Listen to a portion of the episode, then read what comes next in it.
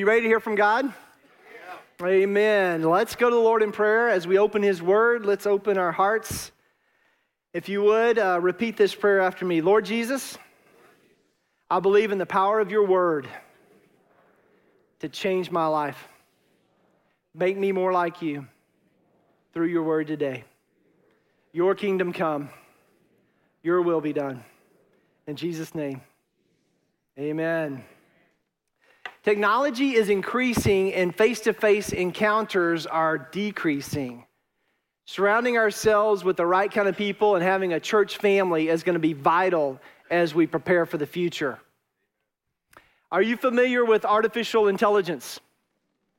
Maybe you're hearing that. It's kind of a buzzword these days. We've seen it for a long time. It actually started maybe in the 1950s with the computer, but really in the 1980s with the personal computer, AI took off. Now we see it on Amazon and Netflix, and anytime we open our phone, the face recognition on your phone. Anybody have an iPhone and you do the face recognition, it recognizes who you are. All of those kind of things are AI. You can go to a website now and chat with a bot right? There's a little chat bot and you type it in there. I did it recently with State Farm or something like that, and it was so much faster. I could wait online for, uh, you know, wait on the phone for 11 minutes, or I could just type my little answer. That chat bot may not be a real person. That might be artificial intelligence. It's learned how to conversate with you and answer questions.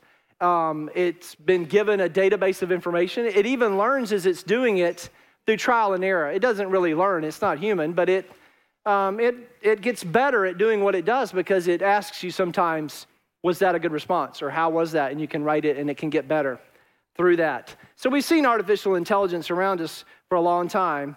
I have a story for you. Um, Misty and I, just two weeks ago, it was Friday night, it was date night. And so we are going down to the woodlands. So I take out my phone, we're going to a new restaurant. So I push button and say directions to, and I give the restaurant takes me there, I go straight down there, especially in the woodlands. I mean, I can't tell where I am in the woodlands because there's trees everywhere and you don't, I don't know where everything is. So thank goodness we have the phones, right, and that technology, but that's AI that's driving it, right? We get done with the restaurant. It was really good, by the way. If you need a restaurant recommendation down there. But uh, then we'll go over to Whole Foods to get some probiotics. We're kind of into vitamins and stuff like that, and probiotics really help our digestion, right? But we have to get the live probiotics, and they're like 60 bucks a bottle, and I can only get them down there in Whole Foods so I'm going there. I go straight to that counter, get the refrigerator. I go straight to the self checkout. I'm going to put it in my cooler in the truck and keep it cold on the way back while I go back in and do some more shopping. So I grab it. I'm excited. It's on sale. I go up to the counter and I'm going to pay with my Amazon Prime credit card because at Whole Foods that's supposed to save me five percent more, right? So I pull out my, but it, I forgot to bring my card, so I had to get Missy's card. Her card gets denied because we haven't used it in forever, and I'm down in the woodlands and I'm doing, you know, $150 or more on this pro buy, so it bank fraud alert denies the card, right? Well, that bank fraud alert, that's artificial intelligence, right? That's telling me that. But I'm I'm trying to figure that out as I'm doing the self-checkout. So there's a real human being. it's walking around helping me. So she walks over, she's super nice there at Whole Foods. I'm doing the self checkout. She said, Open your Amazon app. I opened it up. She said, Press the in store code. I pressed in store code on my Amazon app. It generates a QR code. I scan that across the thing. All this is AI, right? I scan that. It gives me an extra savings. She said, now you can pay with that also. If you set up your account, just put your palm on this palm reader and you can pay for your bill. So there's a credit card reader where you stick your credit card, and right next to it, there's no little, you put your palm on it and you pay with a palm reader. When I was growing up, a palm reader was somebody different, right? That's a different. Don't go to them either, right? But it kind of freaked me out that it was a palm reader and it made me think about how close we are to the mark of the beast. You know, in Revelation, it talks about the mark of the beast and you put it on your forehead or on your wrist. And uh, we're close to a one world system of controlling our buying and selling. Well, we see AI, it's been around for a long time, but this is the year of it. And really, I think it's amazing that this new technology really benefits from God's intricacies of creation. That face recognition, where it knows who I am, that's because my face is different from any of y'all's faces. My face is different from 8 billion people in the world. That's amazing to me. How did that happen through evolution and millions of years of chance that things got better, right? the fact that my palm is different from everybody else's palm, and they enough so that they trust it to make a payment. God's intricacies of creation, the uniqueness of how you're created is very special. Don't um, decrease your value. God values you and how unique you are. He made you special like nobody else that's alive today and nobody else that's ever been made. You are uniquely and wonderfully made. So, do you think we need to talk about this topic as a church? I think we do. I asked Pastor Randy's permission a couple weeks ago, and he was 100% supportive of this. But I'm a, not an expert by any means. I'm just getting into this. I'm geeking out over it, I admit, right? I'm, I've done a lot of study, but I am not an expert by any means. I'm going to do a part two of this in Digging Deep Bible Study next week. So next Sunday at 9:30, I'll be in there where I, Digging Deep is always Digging Deep Bible Study. Just go through here and in the fellowship hall. Uh, but next week I'm going to try to do a part two, get into some more scriptures, some more applications of this stuff. Today I'm just kind of laying it out and introducing it for you. And I'm looking forward to studying more this week to get ready for that. I am not an expert, but I want to start the conversation for us as a church about artificial intelligence. So, my sermon title is A Christian Response to Artificial Intelligence. In a nutshell, our response to artificial intelligence is to prepare for it, not prevent it. We can't stop it. We've never been able to stop progress. Now, right here, when I say we can't stop it, you could go negative, you could go into fear, you could go into flight or fright or whatever it might be, but that's not the Christian response. None of this is a surprise to God. We're going to see that clearly today, I hope and pray. You see, as humans, we are creative because we're created in the image of God. This is a key verse for us today. If you're taking notes, write down Genesis 1 26 and 27. We're going back to Genesis 1. First book of the Bible, first chapter, Genesis 1 26 and 27. It reads Then God said, Let us make humans beings in our image to be like us. They will reign over the fish in the sea, the birds in the sky, the livestock, the wild animals on the earth. Some of y'all are going hunting and you're going to reign over the wild animals, this you know, deer seat, right? Uh, and the small animals that scurry along the ground. Verse 27 So God created human beings in his own image. In the image of God, he created them, male and female, he created them. It's male and female to be the image of God. We are created in the image of God. It is in our nature to be creative and to keep creating. That's why this is not going to stop because we are creative. It's in our nature. We're going to keep creating. Now that we have the computer power and the databases and the programs to do artificial intelligence, there's no stopping it. We cannot prevent it, but we must prepare for it. We must talk about the ethics and prepare personally and as a family and as a church for what is coming. Pastor Randy's been teaching a small group of us here on staff that preach and teach around here. He's been pouring into us in a little small group. And we meet and he we're going through a curriculum together. But this past week, we were all ready with our curriculum and studied and came I was more prepared than I normally am. I'm, uh, I have to admit. But, but then he switched the topic. This week, he had a fire in his belly. He came in there and he uh, gave us a lesson about um, biblical literacy. His passion was biblical literacy and how we need to teach biblical literacy here as a church because he was speaking to all the staff that preach and teach around here. And he is fired up about biblical literacy. Always has been, but it really, I saw it this week. I'm, I got to tell you, that's the way we prepare is through biblical literacy. In the future, as we come to more and more ethical debates about technology, we, need, we will need to discuss God and humanity. We need to know who God is biblically. We need to know who we are as humans biblically. We need to know that we're created in the image of God and we're the only ones created in the image of God. Elon Musk was accused of being a, by, whenever Elon Musk, he's the one that was behind AI and wanting it to be open AI. And one of the other leaders of AI was wanting it to be closed. And his, they were colleagues and working on AI together, but his colleague accused him of being a speciesist. He said, You're preferring the human species over other species. And he said, Guilty as charged. Yes, the human species is above other species, right? We need to know what it means that we're created in the image of God and that we're the only ones created in the image of God. We need to know that we are not gods. We need to be biblically literate. So if you're taking notes, I've got three points for you today, three main points. The first one is what is artificial intelligence? And here's my attempt at a synopsis of what it is. Artificial intelligence is not real intelligence. Artificial intelligence is still artificial. The machines are not really thinking. They are simulate. That's the sci-fi movies where the machines start thinking and take over the world, and the first thing they think of is to kill humans. Right? That's what all the sci-fi movies do. That's not what's happening. They're not really thinking yet. They are doing what humans normally do and doing it much faster. They don't need to eat, sleep, take a break, go to the bathroom. They can just keep working. What makes it possible for the level of AI that we have right now is the ability to compi- combine these high powered computers with enormous amounts of data and then reasoning algorithms that have been written by humans. But that's how it happens. They're just reasoning engines.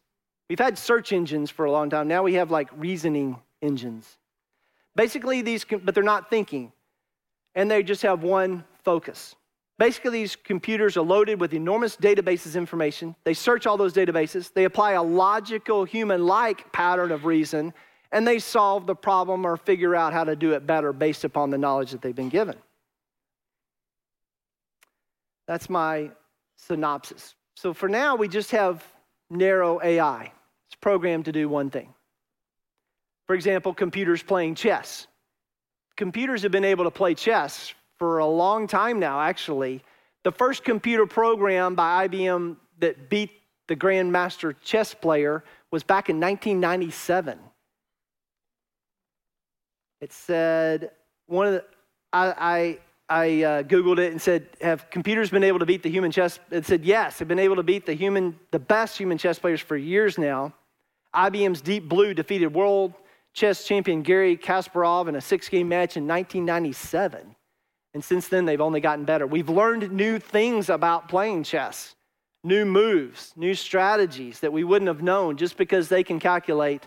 The computer can play thousands of chess games all at the same time and learn from it and figure out strategies. So we've learned from it.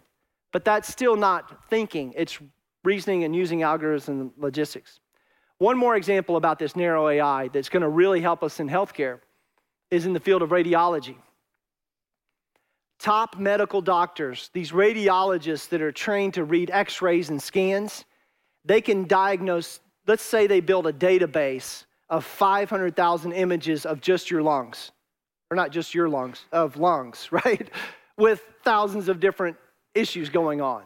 Well, that database of 500,000 images that has been built by top medical doctors is super valuable because now if I go down to the Conroe Regional or whatever, and they x ray my lungs, they could put it into the system and compare it against 500,000 scans of top medical doctors versus one radiologist reading it and trying to compare it to what they learned in med school, right? The accuracy of reading scans with a database with a computer that could spit it out in two seconds, what the scan is, that's super valuable for our healthcare, and we're going there. I've mentioned, um, I think I've mentioned Chat GPT already, have I? I don't know if I did earlier. That's where I looked up the chess player thing was on Chat GPT. Have you heard what Chat GPT is? How many of you have Chat GPT on your phone right now?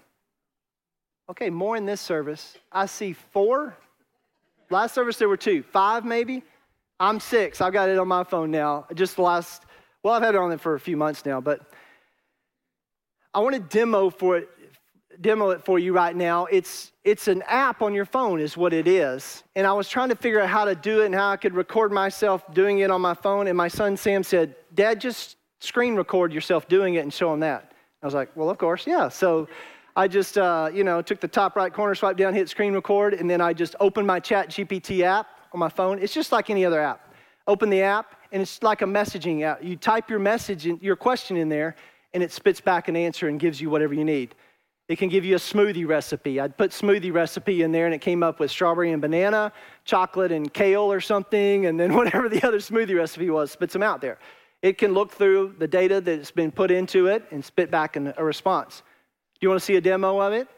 Okay, this demo, I'll tell you what the demo is. The demo is going to be there in just a minute, but not yet. Um, the demo I got from my other son. He's doing, he's studying Christian ministry in college, and one of his assignments in class was to write an essay about the calling of Samuel in the Bible. He's in a class that's literally called Calling and Practice, and it studies calling and practice in the Bible. And it said, write an essay about the calling of Samuel. So I put that into Chat GPT. You can see it here on the video. I opened the app, Chat GPT. I said, please write an essay for me about the calling of Samuel in the Bible. It says title, introduction, the calling of Samuel. This is real time. It says Samuel's early life, number one. It says the divine encounter. It writes all this for me. It says God's message to Samuel, Samuel's growth in ministry, lessons from Samuel's calling. It gives me four lessons from his calling, the cost of prophetic calling, conclusion, all the way down. Then I said, okay, give me, give me this, rewrite this essay for a college audience and write it in Turabian style. You can see I'm typing it in there. So it rewrites the same essay for me. It remembers what I said. Certainly, here's the same essay revised for a college level audience. Rewrites the essay, improves the language a little bit, probably. I don't think it put it in Turabian style. I don't think it really knew how to do that. And it didn't cite anything or quote anything. And so it is still limited, but that's what it can do. And it's just right there on your phone. So, so far we have narrow AI. And the reason this year, 2023, is being called the year of artificial intelligence is because things like this are coming to the consumers now. Google has put out one called Bard that came out in March. I haven't attempted that one yet. I don't know if you have to pay for it, and, it, and I've heard it's not as good as ChatGPT, but I don't know a lot about it yet. Um, there is a second type of artificial intelligence. It's called general AI, and it doesn't exist yet, but it is the goal of these AI developers. So I got to tell you about it. I looked this up on Chat GPT as well, and it said general AI refers to AI systems that possess human like intelligence and are capable of understanding, learning, and performing any intellectual task that a human being can do. These systems would have the ability to transfer knowledge and skills across domains and adapt to new situations and display a form of consciousness. That's like the sci fi movies, right? Where the machine has consciousness and self awareness. Achieving AGI, or artificial general intelligence, remains a goal of artificial intelligence research and is currently theoretical with no fully realized examples. So these don't exist yet. There's a sci fi movie called The Creator. I've got the movie poster, The Creator. It just came out September 29th, and I haven't gotten to see it yet. I thought that would be great research. I got to go to see this movie, right? I tried to go yesterday, I couldn't pull it off, but I'm going to see it. I watched all the movie clips and trailers, and that is what um, that would be general AI. The versatility to handle uh, intelligence in a wide range of tasks, exhibit human like cognitive abilities. So, this is a huge topic, and we've only done the first point. But the first point was what is artificial intelligence? My next point is that knowledge will increase in the last days. If you're taking notes, that's point number two. Knowledge will increase in the last days. This week, I updated Pastor Randy on my sermon prep, and I told him, I've got way too much. I don't know how I'm going to cover this topic. I said, I don't even know what scripture I need to like land on and then preach. I said, I, I I need to preach from Scripture, not just topical, right? I don't want this to be a TED talk. I want to give you Scripture. And I was like, what Scripture should I give him? And he said, what about using that prophecy about how in the end times knowledge will increase? And he's talking about Daniel 12, 4. Have you seen this Scripture? Oh, and then he said, and use that knowledge doubling curve. I knew what he's talking about because that's been around for a long time. But Let's turn to Daniel 12, 1 through 4. This is my second point. Knowledge will increase in the last days. Daniel 12, 1 through 4. I'm going to lead into verse 4. Verse 4 is, will it say, is where it says knowledge will increase in the last days. But let me lead into that because it's talking about the end times and I want to give us some hope here. Daniel 12, 1 through 4. If you read the book of Revelation, you also need the book of Daniel too. Daniel is prophesying things that happen there as well. So Daniel 12, 1 through 4 says, At that time, Michael, the archangel who stands guard over your nation, will arise. Then there will be a time of anguish greater than any since nations came, first came into existence. We're seeing some of that happen around the world, right? Great anguish. Well, we've always had anguish in the world, but it says there'll be a time of anguish greater than any since nations first came into existence. But at that time, every one of your people whose name is written in the book will be rescued. That gives us hope right there. Somebody should shout hallelujah over that. If our name is written in the book, we're going to be rescued, right? Amen. Then it says, Many of those whose bodies lie dead and buried will rise up. This cemetery over here is going to be real active all of a sudden, right? Many of those bodies lie dead and buried will rise up, some to everlasting life, and some to shame and everlasting disgrace. Those who are wise will shine as bright as the sky, and those who lead many to righteousness will shine like the stars forever. But you, Daniel, keep this prophecy a secret. He tells Daniel, keep this prophecy as a secret. Remember, this is Daniel like Daniel in the lion's den. This is Daniel like the Bible story you heard as a little kid, right? He said, keep this prophecy, seal it up in the book until the time of the end, when many will rush here and there. Possibly that's like how we can travel all over the world now quickly, and knowledge will increase. So we believe that in the end times, knowledge is going to increase. And we wouldn't have known that until we got here. I mean, we wouldn't have seen that coming because here's where the knowledge doubling curve comes into play. You put the chart up about the knowledge, Pastor Randy said, use that knowledge doubling curve. I found this example of it. There's many examples of it. Basically, from the time of Christ until the 1440s, the 15th century, when the printing press came along, knowledge only doubled one time in 1500 years. And then, in the next 400 years, knowledge doubled again. All we had was books, and they had to be printed on a printing press, right? Next, from 1900 to 1950, in only 50 years, knowledge doubled again. From 1950 to 1970, knowledge doubled in 20 years. Then in 70 to 80, it doubled in 10 years. Then it started doubling every eight years. And now some people say it's doubling every 13 months. But here's where the debate comes in. Now other people are saying, okay, you're going too far. See, this came out in the 80s when they could, they could more. Now we don't know how to measure how fast knowledge is doubling. And especially with artificial intelligence, with all these high power computers, the way we're being able to analyze things in medicine and everywhere else, we don't have a clue how fast knowledge is doubling. Some people are pushing back against that and saying, no, it's not doubling that fast. It's not doubling every 13 months yet.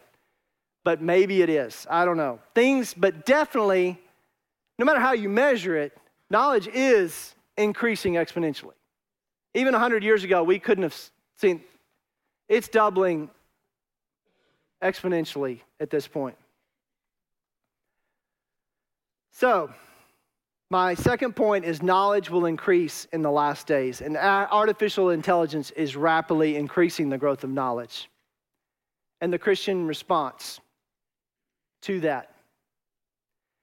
The Christian response to that is that God is not surprised, and God has a calendar, and we are on it. He has us on his calendar. Artificial intelligence, remember what Daniel said? He said, All those whose names are written in the book of life are going to be rescued. Artificial intelligence is one of the ways God is increasing this knowledge and preparing us for the end times. We can use it for good. So, this year is when artificial intelligence has really hit the mainstream consumer.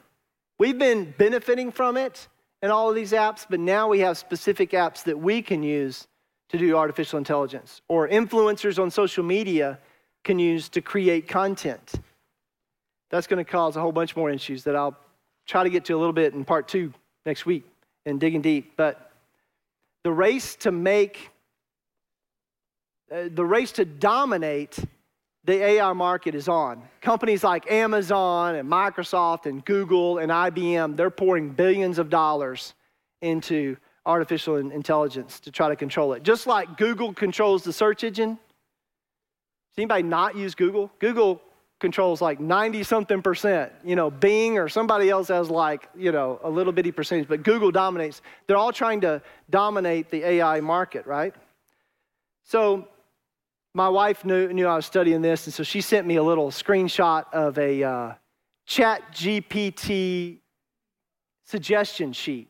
It's like a box of things that you can use chat GPT for. And so you can take these little prompts and go on your app and chat GPT and write in a little message and get it. One of the ideas that I found on there was how to interview for a job. So it's giving you suggestions how to interview. So it told, okay, go into chat GPT and ask it to research the organization that you're interviewing for. So you want to know about the history and the mission and the values of the company that you're going to go work for, right? So ask GPT to do that for you.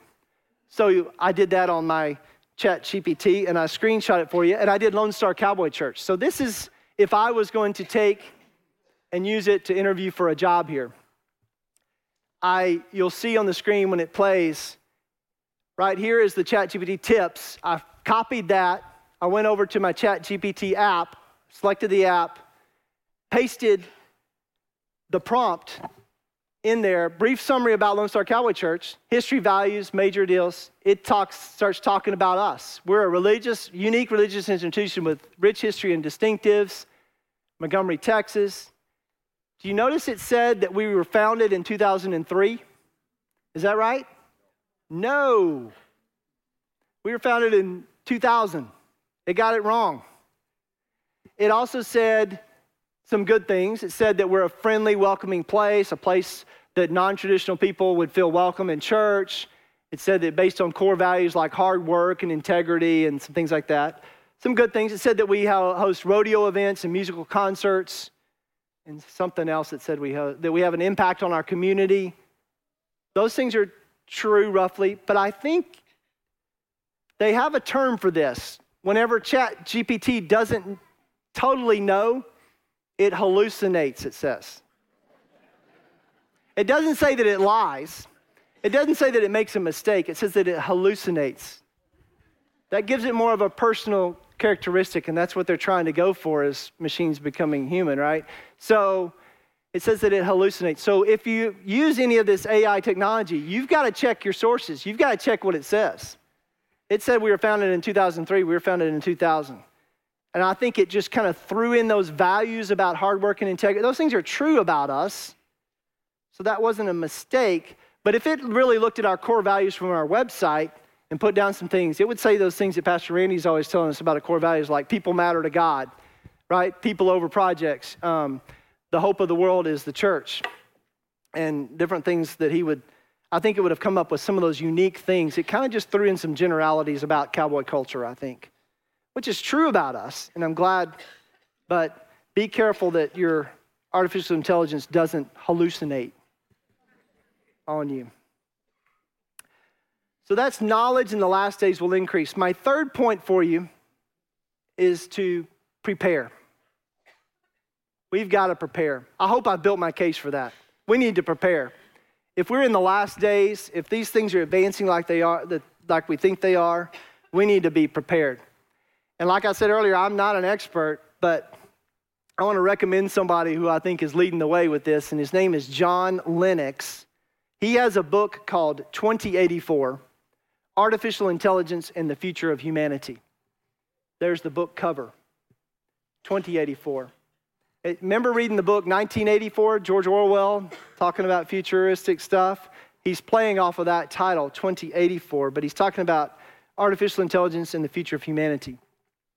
I think John Lennox is kind of like a modern day C.S. Lewis. He's one of our brightest Christian thinkers that we have. He has that great English accent, trained in Cambridge and teaches at Oxford, and he debates Christopher Hitchens and the late Richard Dawkins and some of these leading um, atheists.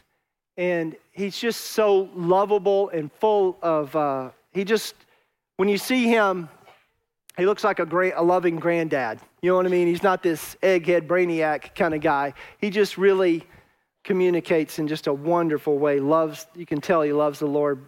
Brilliant guy, but he's written this book. I want to recommend it to you. And I, I got to give you two suggestions for him. I watched an interview of him and talking about all this, talking about his book, and somebody asked him, they said, What can we do? Isn't that kind of where we're at at this point? Is what can we do? How do we prepare? Like all this is coming. What can we do? And he said, You can do a lot. He said, Here's the first suggestion is that when you talk with people about these issues, talk with them with questions, not answers. I thought this was super wise. Said, Talk with them with questions, not with answers. So you can leave here today with all your newfound information about, since there were only six of us that knew about Chat GPT. Um, you've learned some things today. You can go out and talk to people about it and throw all of your answers at people but he said, as you talk about the end times, as you talk about artificial intelligence, talk with them with questions. Ask them questions. Ask them things. And as you talk with them and uh, talk with them with questions, they're going to turn around and ask you, well, what are you going to do? And then you can share the hope that you have in Christ and how it's different because you have hope in Christ. And they're going to be ready to listen. This is 1 Peter 3:15. If you're taking notes, write down 1 Peter 3 15 and 16. It says, If someone asks you about your hope as a believer, always be ready to explain it. And do this with gentleness and respect. Isn't that good? Isn't that wise? When people start freaking out about things and about artificial intelligence and the end times, if we can answer them and be able to explain the hope that we have in Christ and how we're going to make it, because our name, basically, because our name's written in the book of life, right? And we're going to get rescued. We can send them to the book. We can talk with them about it. That's going to give them confidence as well. A second recommendation from John Lennox was focus on humanity as made in the image of God. he said being human is special and unique because God was able to become human. Jesus became flesh and dwelt among us. We should not change humanity since we are made in the image of God. We need to have empathy for those with gender confusion, but it is still not ethical to change your humanity because you're made in the image of God. Here's my com- conclusion Prepare your family to know God and humanity from a biblical perspective. Biblical literacy is how we prepare ourselves, specifically on who God is and what is humanity. I believe the greatest threat that we're facing is not artificial intelligence, it's not knowledge increasing. I think the greatest threat we're facing is replacing God and changing what it means to be human. So, the way we counter that and the way we prepare is to know God and to know the definition of humanity that we're made in the image of God. So those are my two key truths for you today. They're going to put them on the screen. The two key truths is God is the creator and we are made in his image. This takes us back to Genesis 1 26 and 27 that we read in the beginning. It said, Let us make human beings in our image they will reign, it said. That's what we will do. It said God created human beings in his own image. In the image of God, he created them. Male and female, he created them. So that's what I want you to take with you today are those two key truths is that God is the creator and we are made in his image. Why does it matter that God is the creator? Well, you see, as the creator, he knows best. As a creator, He is in control. As a creator, He knows the calendar.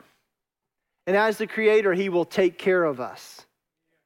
Remember in Daniel, it said, All those whose names are written in the book will be rescued.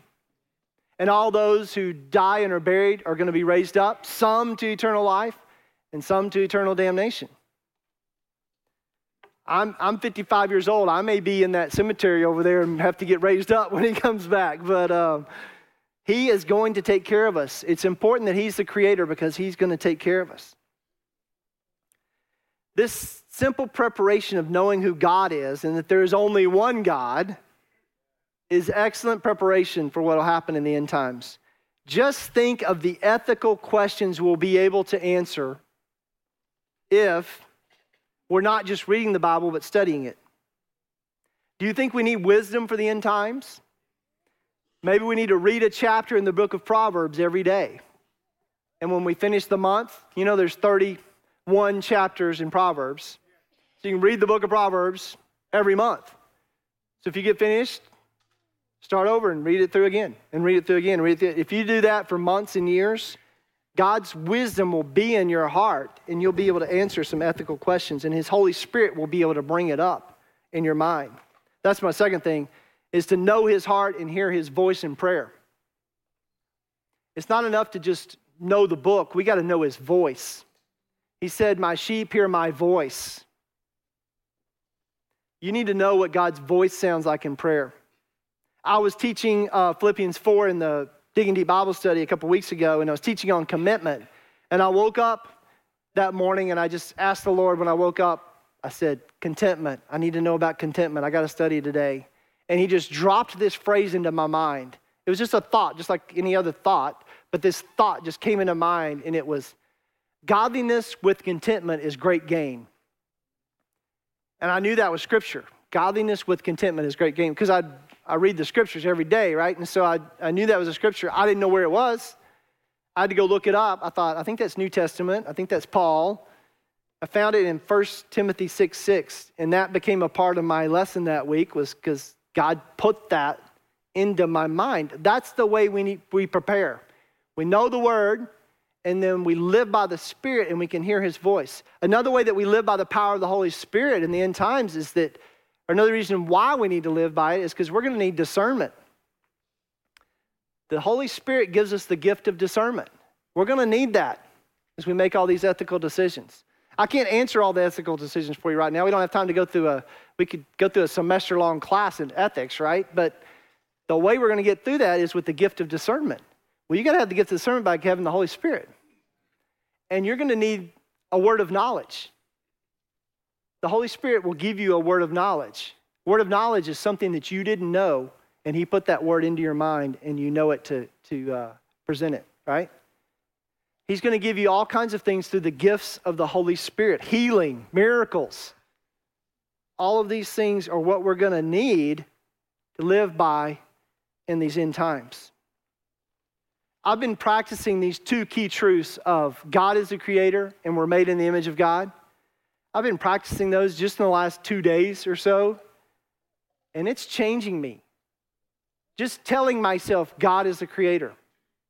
I try to tell myself that like several times a day. It's changing me. It's because it's raised his authority in my life.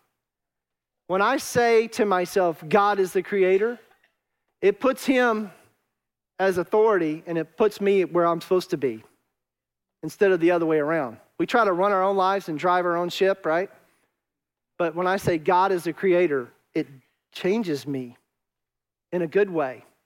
I'm becoming less and he is more in charge. The second key truth is I say that to myself, I say, we are made in the image of God. Let's talk about that just briefly. We're made in the image of God has many applications.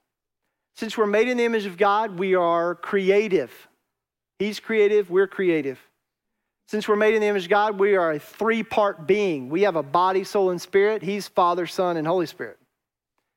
Because we're created in the image of God, we reign over the fish, the birds, the animals, the deer, the machines. We reign. Number four, we need to remember male and female is the image of God. That's a mystery in the fact that we can't totally understand it, but male and female is the image of God, and we can remind ourselves of that. And a fifth thing, since we're made in the image of God, we will value human life differently. We will value all humans, no matter what race they are. We'll value the elderly. We'll value the unborn humans. It will inform our decisions about altering humanity. We are already facing ethical questions about transgenderism, but what about transhumanism, where we change what a human is? How many machines are we going to let them put in our bodies? How, how much are we going to let them take us into transhumanism? How far will we go? These are ethical decisions And when we're made in the image of God and we know who God is and that He is the creator, and we know who we are in the image of God and what our job is, it'll help solve those ethical decisions by the power of the Holy Spirit as He leads us moment by moment. Let me give you just a little more context of the AI. I guess I could call this the agenda of the artificial intelligence. You know, these things have an agenda, right? There's an agenda behind it. The creators of AI have a goal to change what it means to be human. Many of the people designing and building the artificial general intelligence believe that they are continuing human evolution. So they believe in human evolution so it's not a stretch for them to believe in transhumanism. If we evolve to this point, then it's natural for us to evolve into becoming uh, machines. So it's not a problem for them. They want to change what it means to be human. That's their agenda. A goal for them would be to live forever. A goal for them would be to upload your consciousness as a mind file and gain immortality. It is true that God has put eternity in our hearts. And so there is a drive for eternity. This drive that they have to live forever is God given drive. They just don't know God. in Ecclesiastes, it says that God has put eternity in the hearts of men. So the fact that they want to live forever is hardwired into us. We're made in the image of God like that. And if you believe in evolution, though, then there's no problem to change what it means to be human. But if you're made in the image of God, then we should not change what it means to be human. We can't change who God is, and we should not change humanity or redefine a machine as human. Calling a machine human, that's not made in the image of God. A little more context. Many of the creators of artificial intelligence have two driving factors. Number one, they want to eliminate physical death, they want to reach artificial immortality. It is AI for the purpose of AI. There's another A, their other AI is artificial immortality. So they're using artificial intelligence to reach artificial immortality. And it would be cool to upload your brain into an avatar and then be able to dialogue with future generations. I'm all about generations and leaving a legacy and training the next generation. This would be putting your memories you know, Facebook is kind of like a mind file right now. Facebook has all your memories for the last 12 years or however long it is, and all your stuff, and you see those things. What if they were able to take a mind file of you, put it into an avatar, and then after you're gone, your grandkids could talk to you and you could tell them through your avatar memories and how it was when you met your met their grandmother, those kind of things. That would be pretty cool.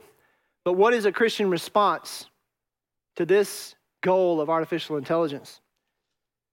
Well, first of all, a Christian response to that is that you can't eliminate physical death.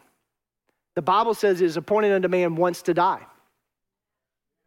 But you can live forever. Their goal is to live forever. You can live forever. Where are you going to live forever? You can live forever in heaven. You can be with your loved ones again in heaven. You can see your loved ones again and dialogue with them. You don't have to do it through an avatar. God is going to come and rescue those whose names are written in the book.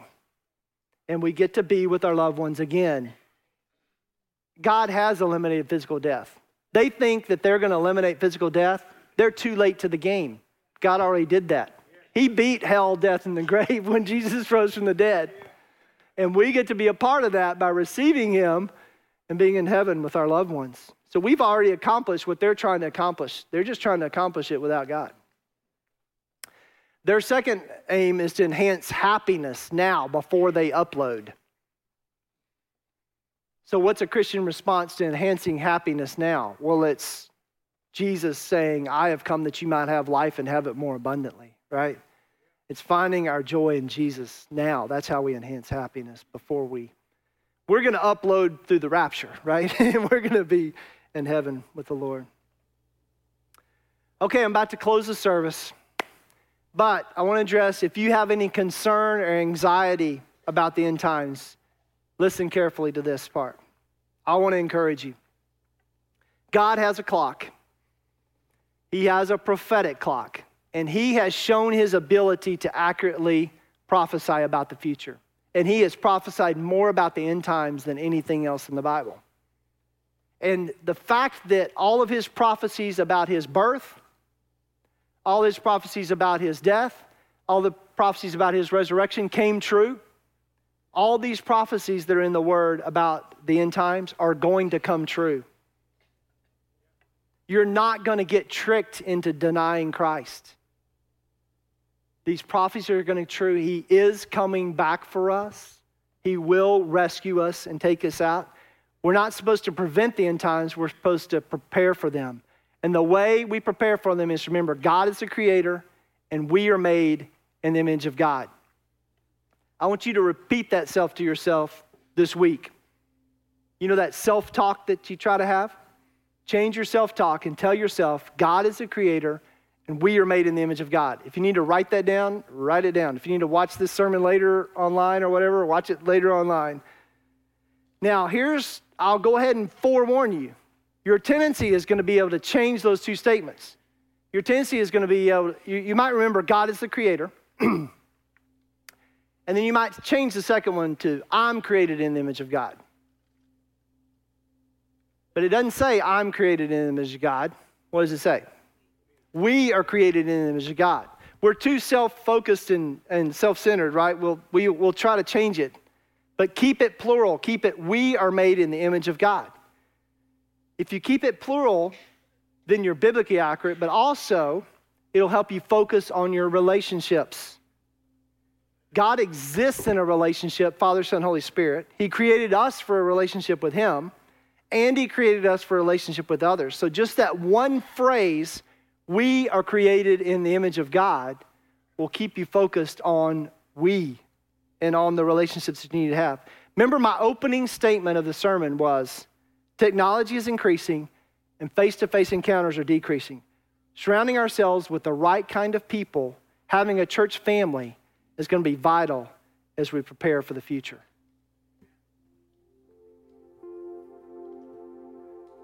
We're going to close the service in prayer. But before we close, I want to give you a chance to respond. If you'll bow your heads with me.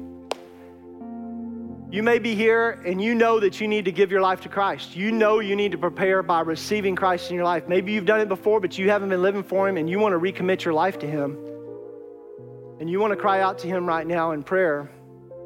Everybody's heads bowed. If you want me to pray for you, if you want to make that commitment to Christ, raise your hand. Our ushers are going to put a Bible in your hand. I want to pray with you. I want to help guide you in that commitment of giving your life to Christ so that you're ready. Your name needs to be written in the book of life so that when He comes, you'll get rescued. We have a few hands raised. Anybody else?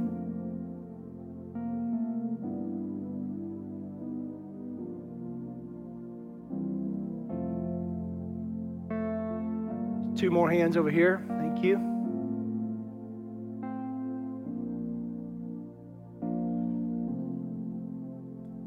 Thank you for being bold. If you raise your hand, look up at me. Everybody else, keep your heads bowed. Thank you for being bold. Thank you for telling the Lord by raising your hand that you want to receive Him. If you be so bold, would you come up here and let me pray with you? One day you're going to have to be bold for Jesus. One day you're going to have to stand up. If you'll come forward right now, I'd love to pray with you. Amen. Bless the Lord.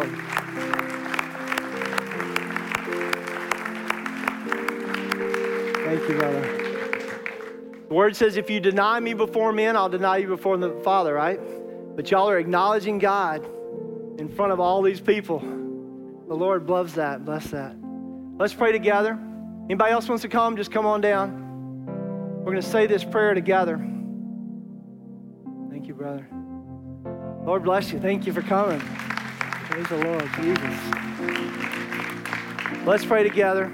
Let's all pray this if you'd like, even if you've prayed this before. But I'm going to give you some words to say, but you've got to mean it in your heart. You've got to tell the Lord that this is what you want to do. You want Him to come into your life, you want Him to forgive your sins, you want to go to heaven when He comes back, right? Is that what you want to do today? All right, then I'm going to give you some words to repeat, but you believe it in your heart, okay? Let's all pray this. Say, Dear Jesus, thank you for loving me. Thank you for calling me. I receive you. Come into my heart. Forgive me our sins. Write my name in the book of life. Come and rescue me in that last day. I love you, Jesus. Teach me to love you more.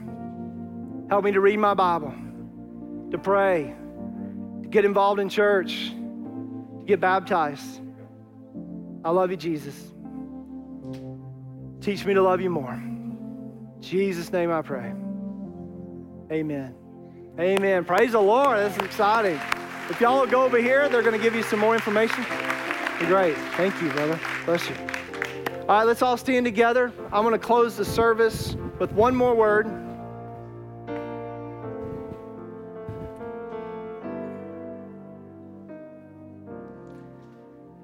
My last reminder is to keep it plural, like I said. We are created in the image of God. There are new people here in the church who need to connect with other people.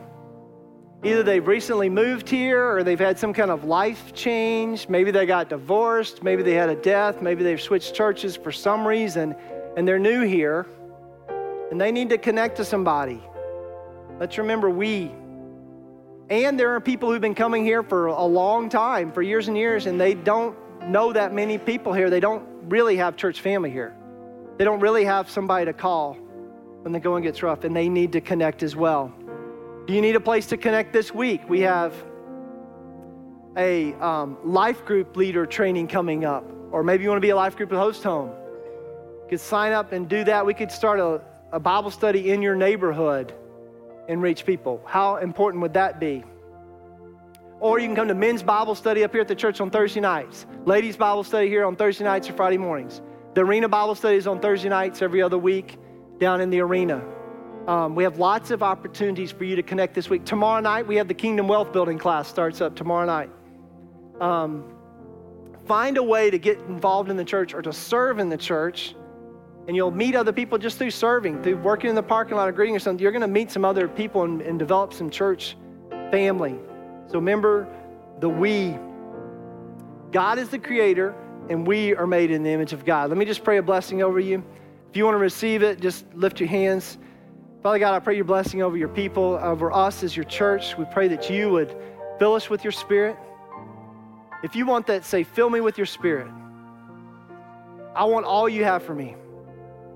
In Jesus' name. Amen. We love you. We'll see you next week. Thank you.